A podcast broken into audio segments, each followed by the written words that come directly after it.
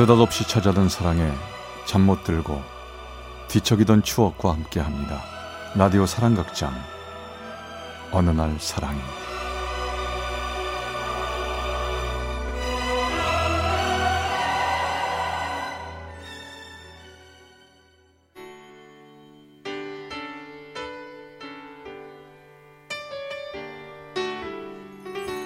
사랑의 체험수기 어느 날 사랑이 제34화 운명의 사람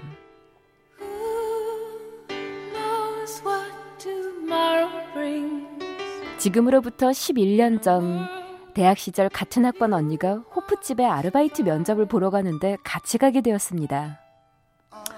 언니, 호프집이면 술 취한 남자들 때문에 스트레스 받지 않을까? 아우 나야 그냥 돈 벌면 되지. 야, 그 정도는 내가 하기 나름 아닐까?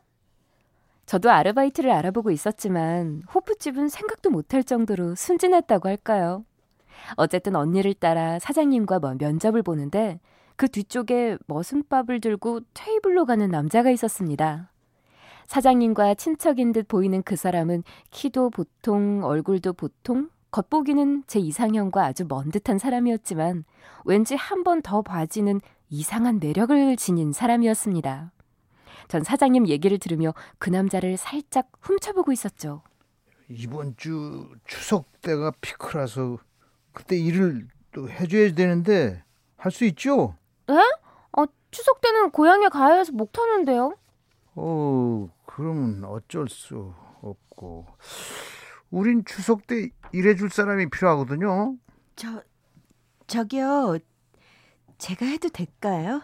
무엇인가 홀린 듯 말이 튀어나왔고 따라온 걸로만 생각했던 사장님도 당황하신 듯.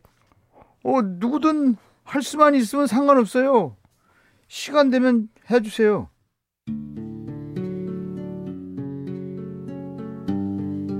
그렇게 해서 낮에는 학교, 저녁에는 호프집에서 아르바이트를 시작하게 되었습니다. 아르바이트를 하는 동안 머슴밥을 들고 가던 그 사람. 삼촌이라 호칭했던 그 사람은 사장님의 막내 동생이었고 날마다 회사가 끝나는 대로 호프집에 와서 아르바이트생들을 도와 일을 해주었습니다. 지저분한 일, 힘든 일도 참 성실하게 했고 성격이 좋은 사람인지 친구들도 많이 와서 이야기도 나누고 술도 먹고 고민 상담도 하고 그랬습니다. 참 성격 좋고 듬직한 삼촌이네 생각만 들 뿐 그뿐이었죠.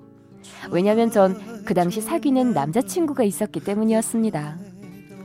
윤아야 뭐 하고 있니? 군대 간 남자친구한테 편지 쓰고 있어요. 입대한 지 87일째 되는데 아휴 언제 제대할런지 참. 야야 무슨 훈련병한테 편지를 쓰냐 너무 잘하지 마라 나중에 상처받는다 어 무슨 소리예요. 내가 얼마나 사랑하는데 결혼까지 할 거라고요. 아 그래 결혼해. 아니 누가 뭐라고 그러니? 그러던 중 정말 삼촌 말대로 남자친구의 거짓말과 잘못으로 인해 남자친구와는 결국 헤어지게 되었죠. 그러면서 전 우울한 하루하루를 보내고 있었습니다. 너 무슨 일 있니? 기분이 안 좋아 보인다? 아 왜 그래? 어? 누가 그랬어? 내가 혼내줄게 아니에요. 전 그 말에 그만 눈물이 나고 말았습니다. 삼촌은 말없이 울고 있는 나를 지켜봐주고 다독거려주며 눈물이 그치기를 기다려주었죠. 내가 저 기분 안 좋을 때 가는 곳이 있는데 같이 갈래? 네. 그곳은 저 멀리 가로등 한 개만 켜져 있는 커다란 저수지였습니다. 무슨 일인지 모르겠지만 기운 내라 너 그런 모습 안 어울려 나 삼촌 말대로 헤어졌어요. 나쁜 놈. 아니 그 자식 어디 있어? 내가 혼내줄게. 아직 다리를 분질러 줄까?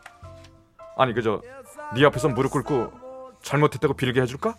아이고 이 자식 우리 착한 윤나를 그냥 확 됐어요. 삼촌 덕분에 기분 풀렸어요.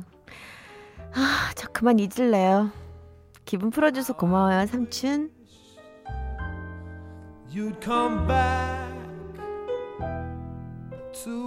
전 이 남자가 나의 진짜 삼촌이면 좋겠다는 생각을 했습니다. 마음 한쪽이 든든해지는 느낌이 들었거든요. 그 뒤 삼촌은 나에게 전보다 더 친절하게 다가와 주었고 그런 삼촌이 싫지 않았습니다. 어느 날은 퇴근하는 차 속에 빨간 장미꽃 한 다발과 예쁜 후드티를 사주며 이러는 거예요. 야, 나 이런 거 처음 사본다. 어, 삼촌, 나한테 왜 이런 걸? 아니야, 그냥 사주고 싶었어. 뜻밖의 선물에 기분도 좋고 별별 생각이 들어 고민만 하고 있던 어느 날 삼촌 친구가 호프집을 찾아왔습니다. 야, 너 솔직하게 얘기해봐. 너 유나 좋아하지? 니들 사귀는 거 아니야? 야야, 뭔 소리야. 그냥 이쁜 동생이야. 거기까지야. 야만 네가 유나 보는 눈빛이 달라. 난 프로야. 아예 아예 거짓말 하지 마라. 왜 그랬는지 모르겠지만 뭔가에 홀린 듯 한쪽에서 듣고 있던 전 조용히 다가가 삼촌을 꼭 안아주었죠. 야 자식 뭐야 이거 어라 어 내가 그럴 줄 알았다 축한다 임마 삼촌은 다시 나를 꼭 안아주며 속삭였습니다. 고마워. 후회하지 않게 해줄게. 사랑해.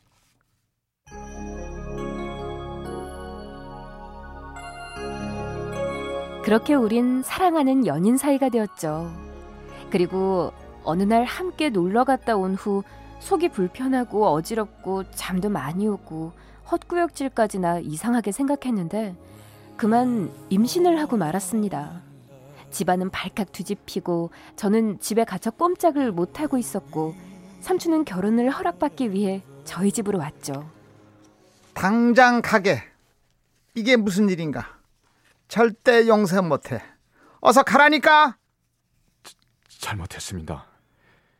유나 고생시키지 않고 행복하게 살겠습니다. 허락해 주십시오. 애기 학교도 졸업해야 하고 이제 스물한 살인데 이제 뭘 하면 짓이야 이게 너 죽고 나 죽고 이놈아 이놈아 이 나쁜 저 놈아 죽을 죄를 지었습니다, 이놈아, 이놈아 실망시키지 않겠습니다. 허락해 주십시오.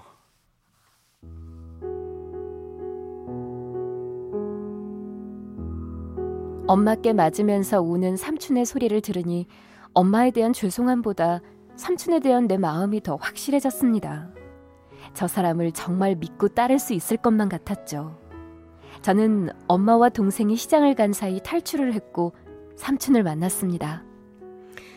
삼촌, 엄마 말씀대로 애기 지우고 나 졸업하고 그리고 결혼해 살자. 나 졸업할 때까지 기다려줘. 유나야, 너 나 믿니? 너 나 어머니만 편하자고 뱃속에 생명 죽이자고? 나 그렇게 못해. 유나야, 너 확실히 결정해. 애 지우면 나 정말 너 안 본다. 그러니까 날 믿고 따라와줘. 따라갈게요. 따라갈게. 그 순간 엄마 얼굴이 떠올라 눈물이 계속 흘렀죠. 난 마음속으로 엄마에게 계속해서 외쳤습니다. 엄마, 미안해. 나 이 사람이면 후회 안 할 것 같아. 나중에 못했던 효도 배로 할게요. 엄마 사랑해.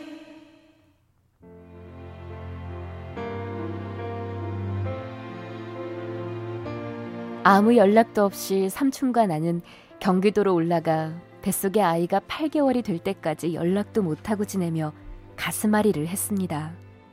그러다 길을 가던 중 전화 박스를 봤죠. 나도 모르게 다가가 수화기를 들었고 동전을 넣고 익숙한 번호로 전화를 눌렀습니다. 엄마가 전화를 받으셨죠.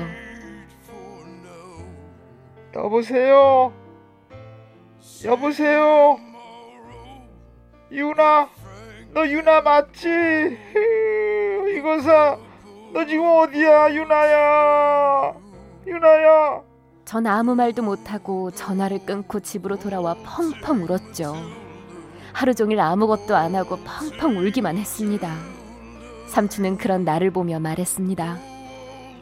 우리 가자. 어딜? 가자 집에. 엄마 보러 가자고. 결국 저와 삼촌은 반년이 넘도록 뵙지 못했던 엄마를 보고 삼촌과 난 무릎 꿇고 울었습니다. 아무 말 없이 엄마도 울고 모두 울었죠. 그래. 자네 유나 눈에서 눈물 나게 하면 나한테 그땐 죽을 줄 알게. 그만 됐고 일어나. 너 올 줄 알았나 보다. 네가 좋아하는 닭볶음 해놨다. 밥이나 먹자. 엄마, 죄송해요. 엄마 사랑해요. 장모님 감사합니다. 장모님 실망시켜드리지 않겠습니다. 유나 행복하게 해주겠습니다.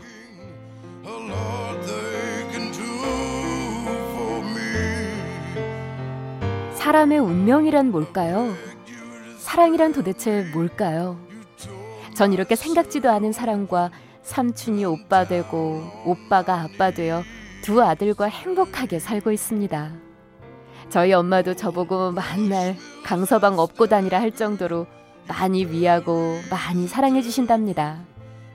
저에게는 첫사랑이자 마지막 사랑인 그 사람. 운명처럼 찾아와 온 그 사람과 알콩달콩 행복하게 잘 살고 있습니다. 전남 목포시 산정동의 김윤숙 씨가 보내주셨습니다. 어느 날 사랑이 제 34화 운명의 사람 편이었습니다. No,